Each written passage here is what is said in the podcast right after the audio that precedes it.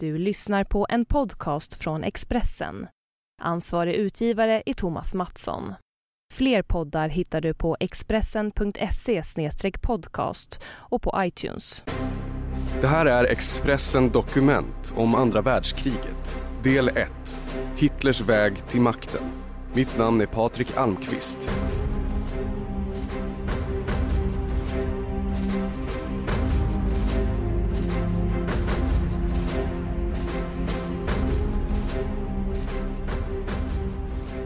Adolf Hitler hade andra drömmar då han var ung och luspank och levde bohemliv på ungkarlshärbärgen i Wien.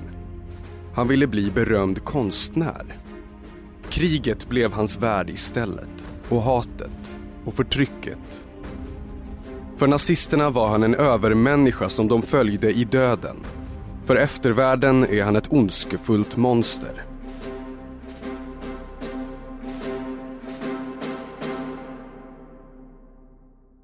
Mannens blick brinner och den buskiga mustaschen darrar av ilska. Han bär en lång skinnrock med järnkorset över bröstet och står på bordet i ölhallen med en sejdel i ena handen och en Browning-pistol i den andra. För att överrösta larmet skjuter han ett skott i taket. Hans röst ekar mellan de gamla stenvalven. Mannen är Adolf Hitler. En ganska obekant politiker med stora drömmar. Ännu anar inte världen fasorna som ska komma. Det är den 8 november 1923. Platsen är Bürgenbräukeller i München. I salen har delstatens mäktigaste, ministerpresidenten Gustav von Kahr, generalen Otto von Lossow och polischefen Hans von Seisser ett stormöte. Det avbryts då Hitler och hans män stormar in. SA-männen riktar ett maskingevär mot häpna bajrare i läderhosen och tyrolerhattar. Lokalen är omringad av 600 Hitleranhängare från Sturmabteilung.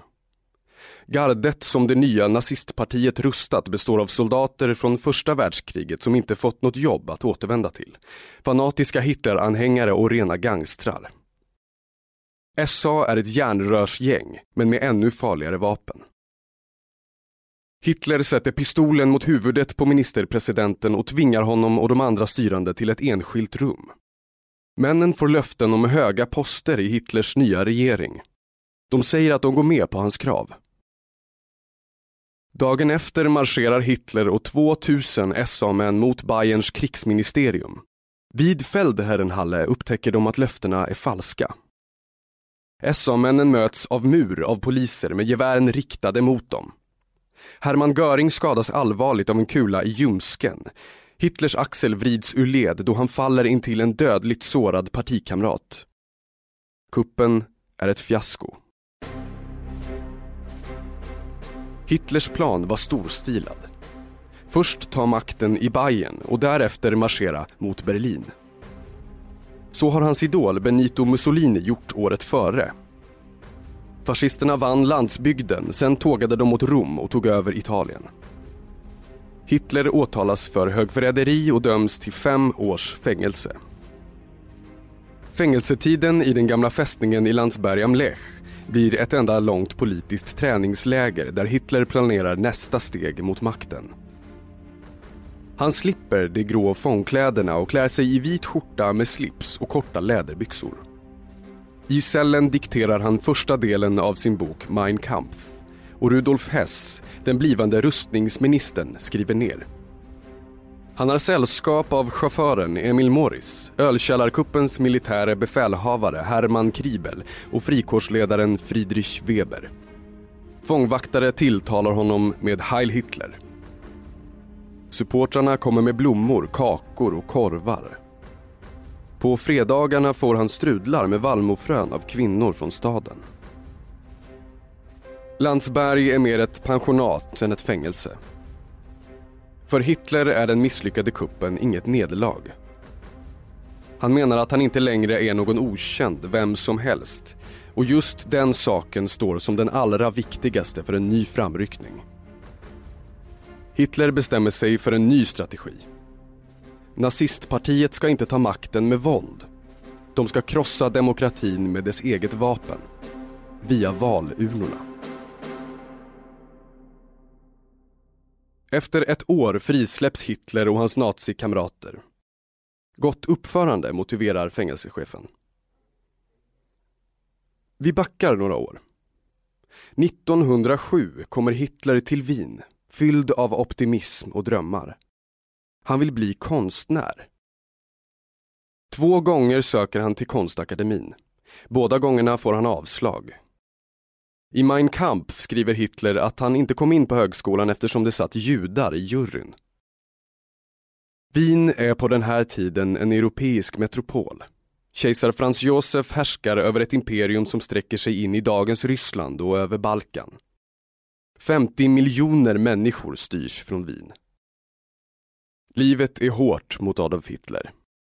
Han sitter utanför Stefansdomen eller parlamentet och målar akvareller och vykort som han säljer till turister.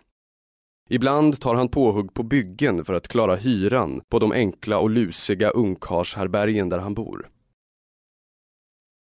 Mat köar han för på kyrkornas soppkök. Hitler sitter på kaféerna när han har en slant över. Överallt pratas det politik. Den blivande fyren har inte brytt sig om ideologier tidigare. Nu blir han besatt. Inom honom gror ett djupt hat mot judar och slaver och en fruktan för de nya röda idéerna i öst. Germanerna är en överlägsen ras. Det är hans övertygelse. Särskilt intensivt är hans antisemitism. Hitler ger judarna skulden för allt som blivit fel i hans liv. För att han fått nobben från konstakademin, för att, anser Hitler, judarna uppfunnit kommunismen som han avskyr. Han är pank. Hans kärlek till konsten är obesvarad. Han har inga planer, ser ingen framtid.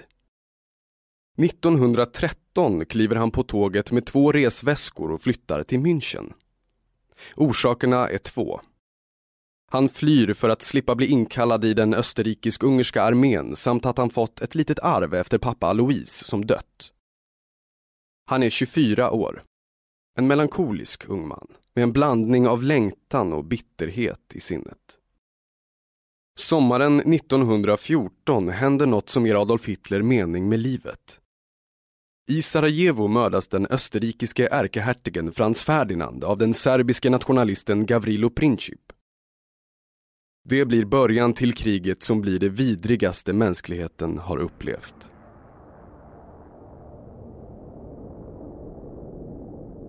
Hitler anmäler sig frivillig vid det 16 bayerska infanteriregementet. Han är brinnande patriot, vill slåss för sitt nya fosterland. I Mein Kampf skriver han att han sjönk ner på knä för ynnesten att leva vid en sådan tidpunkt. Dåtidens gruvligaste uppfinningar för att döda kommer till användning för första gången. Kulsprutan, stridsvagnarna.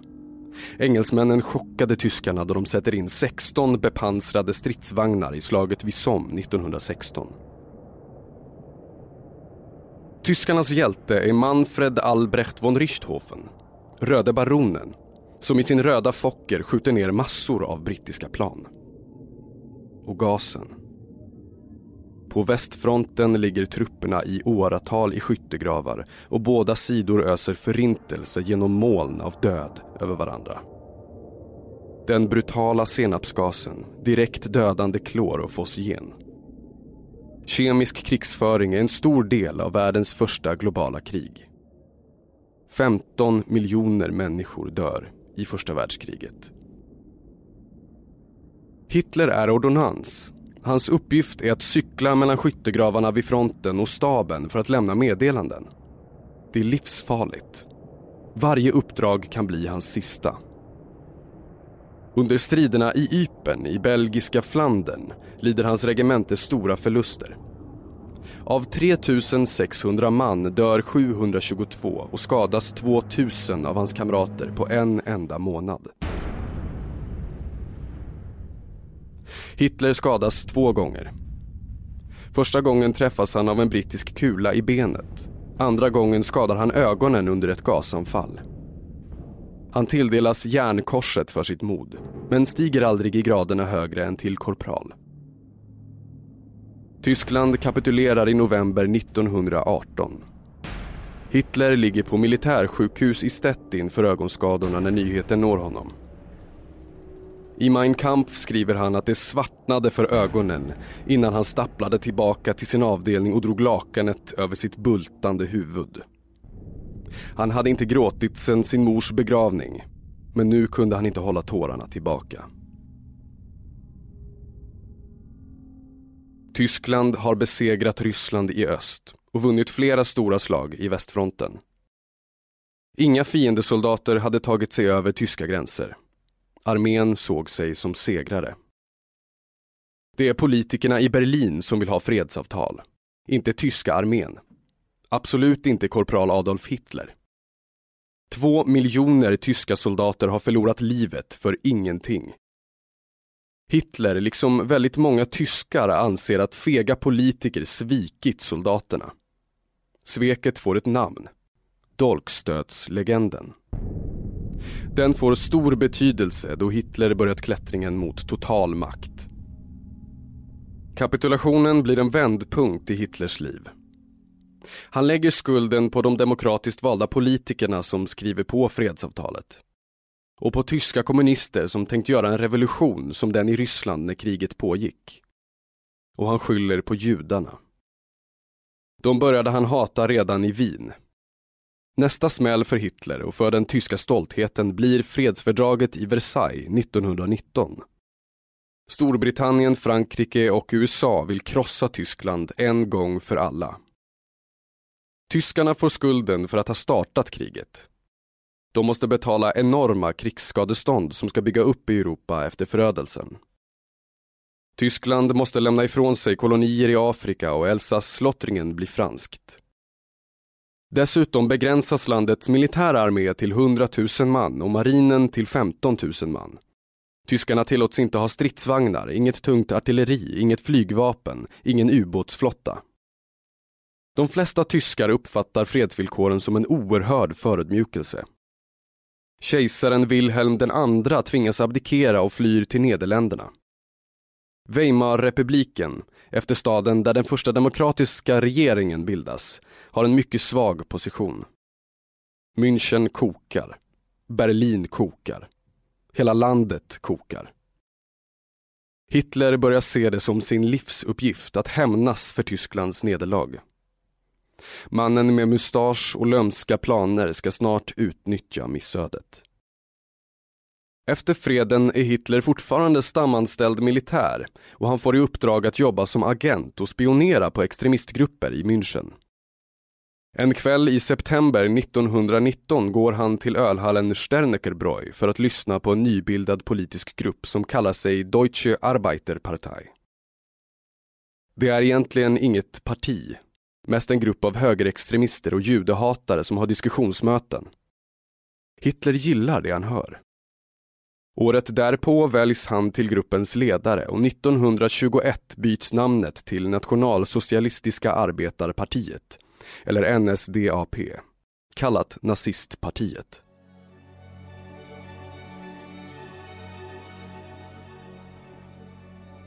Hitler ritar partiets flagga. Svart hakkors mot vit och röd botten. Han hittar på en hälsning som ska stärka gemenskapen Heil. Eftersom Hitler sitter vid ordförandebordet inleds mötena med Heil Hitler med höger hand uppsträckt ovanför axeln. Han omvandlar sitt hat till ett partiprogram och ger tyskarna tydliga syndabockar. Kommunister och judar. Han lovar att återupprätta Tysklands nationella stolthet. Han skaffar en egen privat armé, Sturmabteilung, SA. Den leds av den förre officeren Ernst Röhm, en flåbuse och ett råskinn och trupperna är överlevande soldater som inte fått arbeten då de återvände från krigsfronterna. SAs uppgift är att terrorisera motståndare och vara livvakter åt nazistledningen. Hitler är 31 år gammal. Han har aldrig haft ett riktigt civilt arbete. Nu är han politiker och det passar honom bra. För Hitler är politiker ett jobb för den som inte kan något vanligt yrke och inte vill hamna i en grottekvarn med 9 5 jobb. Så kommer den misslyckade kuppen i ölhallen 1923. När Hitler frisläpps från fängelset har han lärt sig en läxa. Nu ska han ta makten på laglig väg. Det är motigt i början. I München vet de flesta vem den lille mannen med den dundrande stämman är och han har starkt stöd bland konservativa bajrare. Resten av Tyskland ser honom som en landsortspajas som fått storhetsvansinne. 1924 ställer Hitlerpartiet upp i riksdagsvalet. Det får 12 platser av 581. Hitler deppar. 1920-talet är en vild tid i Tyskland. Kriget är över. Människor börjar få pengar igen efter de onda åren. Ni som sett filmen Cabaret med Liza Minnelli som nattklubbsdrottningen Sally Bowles vet hur tidsandan i Berlin är då. Synd, sex, glädje och hopp. Tiden är förvirrad. Hela tiden hörs stöveltrampet och i gränderna slås män med kippor eller homosexuella med rosa flugor blodiga av Hitlers brunskjortor. Den svarta torsdagen på Wall Street orsakar ekonomisk kollaps också i Europa. Världen är globaliserad redan 1929 även om ingen använder ordet. Tyskland drabbas hårt. Krigsskadeståndet till Storbritannien, USA och Frankrike är en tung börda. Tyskarna försöker klara sig ur knipan genom att låta sedelpressarna jobba för högtryck. Situationen blir ohållbar. Tyskland drabbas av hyperinflation. Den som går till affären för att köpa en limpa måste till slut ha en skottkärra full med sedlar med sig. En sedel på 5 miljarder mark är värd 2 amerikanska dollar. Fabriker stängs, banker går i konkurs och småspararnas konton blir värdelösa. På ett enda år blir 6 miljoner tyskar arbetslösa. 1932 är arbetslösheten 40 procent. För Hitler är det goda nyheter. Människors olycka, missnöje och hat är precis vad han behöver. Hitler har en talang. Han är en lysande talare. Den blivande diktatorn åker runt i landet, talar ibland i tio olika städer om dagen. Ärendet är detsamma. Hämnd, äran tillbaka, judarnas skuld. Och en fras återkommer alltid. När vi kommer till rodret, då kommer vi att gå fram som bufflar. För befrielse krävs mer än en förnuftig och sansad politik. Det krävs stolthet, vilja, trots och hat och åter hat. Talen tar en timme, ibland tre timmar. Hitler börjar med lågmäld röst för att göra åhörarna uppmärksamma. När han känner att publiken är med honom dånar hans starka baritonröst. Högre, högre, snabbare, snabbare. Den brittiske historikern Ian Kershaw har skrivit en lysande Hitlerbiografi. Hans förklaring till att tyskarna röstar fram Hitler mot katastrofen är att de projekterade sina drömmar på honom och skapade en myt kring hans person. Han var en man med sällsynta egenskaper och det förklarar att han kunde få sådan makt. I en nyutkommen bok försöker den tyske historikern Volker Ulrich avmystifiera demonen och beskriva människan. Hitler var en genial skådespelare och lyckades därför få hela världen att se honom som han ville bli sedd, skriver han i boken Adolf Hitler, Die Jahre des Aufstiegs. Hitler är frälsaren. Han ska rädda landet från arbetslösheten, fattigdom, förnedring. Storföretagen stöder honom. En av gynnarna är den mäktiga industripampen Alfred Hugenberg, före detta chef för Kruppverken, som senare ska bygga upp Hitlers krigsmaskineri. I Niedersachsen byggs en fabrik som ska bli berömd. Där tillverkas Volkswagenbilar och staden där fabriken uppförs döps till Wolfsburg, till Hitlers ära, då han ofta använde namnet Wolf. Staden heter så än idag. En av Hitlers mest glödande anhängare är hertig Karl Edvard, förste av Sachsen-Coburg-Gotha, pappa till prinsessan Sibylla, som är mamma till vår kung Carl Gustav. Då kejsardömet faller blir också hertigen utan makt. Hitler blir hans hopp. Och hertigen stöder honom ända till undergången. Karl Edvard sitter i regeringen för nazisterna 1936 till 1945 och är Obergruppenführer, generallöjtnant i den fruktade Sturmabteilung, SA. Coburg blir ett starkt fäste för nazisterna och en av de första städer som proklameras judefria.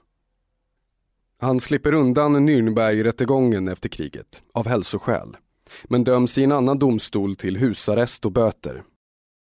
I juli 1932 får nazistpartiet 37 procent av rösterna i riksdagsvalet och blir största parti. Hitler kräver att få bli rikskansler men presidenten, krigshjälten Paul von Hindenburg, vill inte ge en sådan viktig post till en man utan regeringserfarenhet. Hitler är deprimerad. Han har inte nått sitt mål. Han anförtror sin propagandachef Josef Goebbels att han överväger att ta livet av sig. Krisen i Tyskland blir allt värre. Folket kräver att Hitler ska få makten. Hindenburg kallar NSDAP-ledaren till ett brådskande möte. Fyra minuter över tolv den 30 januari 1933 svär Adolf Hitler eden som rikskansler. Han har tårar i ögonen av lycka. I det ögonblicket börjar epoken som blir den mest onda i mänsklighetens historia. Ännu värre än första världskriget.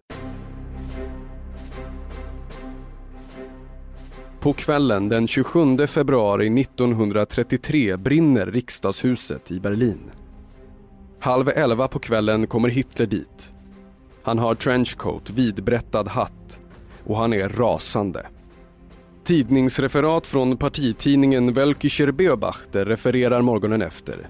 Branden är starten på en bloddrypande kommunistisk revolution. Kommunisterna är det enda partiet som hotar Hitlers ställning som rikskansler. De får skulden.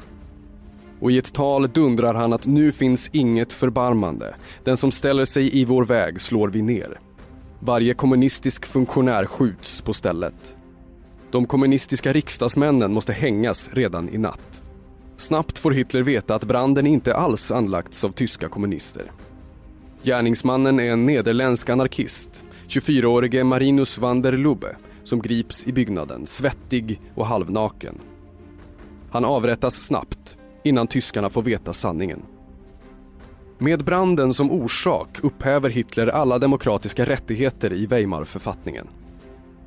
Den dödssjuke presidenten Hindenburg undertecknar den unga tyska demokratins dödsdom. Nu börjar den skoningslösa terrorn. Alla som inte passar in i Hitlers dröm om det tusenåriga riket förföljs. Steg för steg införs nya lagar som inskränker de medborgerliga rättigheterna. I Dachau utanför München byggs det första koncentrationslägret 1933. Det fylls av nazisternas politiska motståndare. Socialdemokrater, kommunister, liberaler. Andra som spärras in är människor som Hitler anser vara mindervärdiga. Zigenare, utvecklingsstörda, homosexuella, hemlösa, psykiskt sjuka, handikappade, anhängare till Jehovas vittnen och judar. I juni 1933 förbjuds det socialdemokratiska partiet. De andra partierna får order att upplösa sig själva. Tyskland är en enpartistat. Hitler är nu diktator med oinskränkt makt. Då Hindenburg dör slår Hitler ihop rikskanslerns och presidentens poster till en och tar titeln Führer.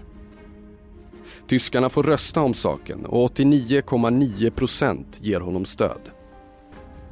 Nazisterna startar det som propagandaminister Josef Goebbels kallar den moraliska rensningen av samhällskroppen. Det betyder bokbål som studentkårerna tar initiativ till. Ernest Hemingway och Jack London slängs i brasorna på torgen i universitetsstäderna tillsammans med Sigmund Freud, Bertolt Brecht och Albert Einstein.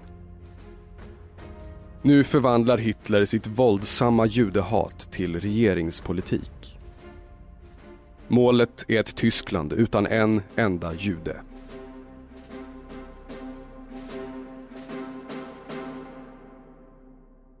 Steg för steg trappas förföljelsen upp. Hitlers redskap är hans nyinrättade hemliga polis, Gestapo, och de fruktade svartklädda med skärmössa med dödskallesymbol i SS, Schutzstaffel. Judiska universitetslärare, jurister, tjänstemän i statens tjänst avskedas. Judiska barn får inte gå i skolan. Judar tillåts inte besöka parker, idrottsarenor och badhus. Judar får inte längre gifta sig med icke-judar. Lördagen den 1 april kommenderas SA och SS ut för att knäcka de judiska affärsmännen över hela landet. Beväpnade soldater vandaliserar butiker, hindrar kunder att gå in och klistrar affischer på skyltfönstren med uppmaning till bojkott. Tyskar köp inte hos judar, eller ut med juden. Den tyska judendomen ska förintas, säger Goebbels i en radiointervju på förmiddagen. Det ska bli värre. Natten mellan den 9 och 10 november 1938 går nazisterna till brutalt angrepp mot judarna. Historieböckerna kallar det för kristallnatten, efter allt glas som låg kvar på gatorna då morgonsolen gryr. Mer än 7500 butiker vandaliseras, 287 synagogor sätts i brand, 400 judar mördas eller tvingas av SA att begå självmord. Och över 20 000 förs i järnvägsvagnar till koncentrationsläger. Till Tysklands svarta historia hör att många av dem som deltar i terrorn den natten är vanliga civila. Ariseringen är nästa steg. Nazisterna använde termen som beteckning för hur judisk egendom överförs till tyskar, arier. Då Hitler kommer till makten lever en halv miljon judar i Tyskland. Hälften av dem flyr utomlands på 1930-talet och tvingas lämna ifrån sig vad de äger. En av dem är affärsmannen Efim Weckler. Han äger en fabrik i Berlin och medlem nummer 35922030 i nazistpartiet tar över. Han heter Walter Sommerlath, pappa till vår drottning Silvia. Weckler får i utbyte familjen Sommerlaths andel i en kaffefarm i Brasilien. Av de 3150 judiska affärer och fabriker som ännu finns i Berlin 1938 måste 2570 stänga och 535 överlåts på icke-judiska ägare. Nazisterna tvingar judarna att betala för sig då de flyr. En så kallad riksflyttskatt på en fjärdedel av allt de äger. Riksflyttskatten ger nazisterna en miljard riksmark mellan 1933 och 1945. Ungefär 100 miljarder kronor i dagens penningvärde. Hitler har sitt starkaste stöd i den tyska medelklassen. Även arbetslösa lockades av fyrens löften. De ser nazismen som en lösning på alla problem och en resa mot en ny framtid. Han lovar bröd och arbete och klarar att hålla löftet. 1939 råder så gott som full sysselsättning. Hitler är nöjd och säger i ett tal på partidagarna i Nürnberg att detta är vår tids mirakel, att ni funnit mig bland så många miljoner och att jag funnit er. Det är Tysklands lycka. Den ekonomiska framgången beror på två saker. 1. En enorm satsning på att bygga motorvägar, autobahn, genom hela Tyskland. 2. Hemligt och i strid mot överenskommelsen i Versailles sätter Hitler igång den tunga industrin att rusta för krig. Europa vet att Hitler rustar. Britterna och fransmännen vet att han infört allmän värnplikt, börjat bygga krigsfartyg och stridsvagnar, att han skickat trupper till den demilitariserade renlandet vid franska gränsen. De vet att fyren skaffat sig mäktiga vänner. Benito Mussolini, fascisternas ledare i Italien, och kejsar Hirohito i Japan. De protesterar inte, försöker inte stoppa honom. Ingen enda politiker i Europa eller i USA protesterar mot Hitlers rustningar. Alla ska få anledning att ångra sig.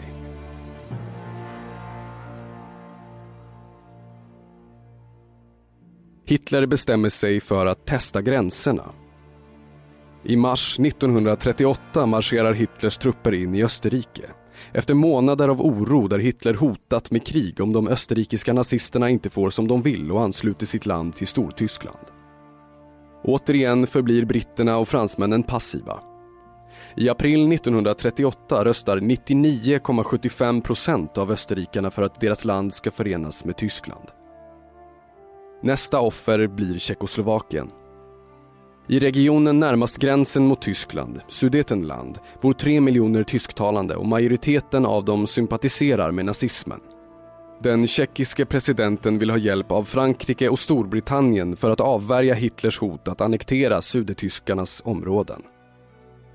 Premiärminister i Storbritannien är Neville Chamberlain, en mustaschprydd stilig herre, vänlig och lågmäld, kompromissvillig och totalt utan erfarenhet av tuff utrikespolitik. Chamberlain kommer till Hitlers Berghof i de tyska alperna för att förhandla. Hitler fullständigt krossar den försynte Chamberlain med argument. Till sist slutar mötet med att Chamberlain och Hitler är överens. Sudetenland ska överlämnas till Tyskland. Chamberlain flyger hem till London och hyllas som en fredshjälte. Vi har skapat fred i vår tid, säger premiärministern. Så fel han hade. Så fel alla hade. Sex månader senare går nazisternas armé över gränsen och ockuperar resten av Tjeckoslovakien. Det är den 15 mars 1939. Hitler är inte nöjd. Tyskland ska ha Lebensraum, livsrum. Sex månader senare börjar andra världskriget. Du har lyssnat på Expressen Dokument om andra världskriget. Del 1.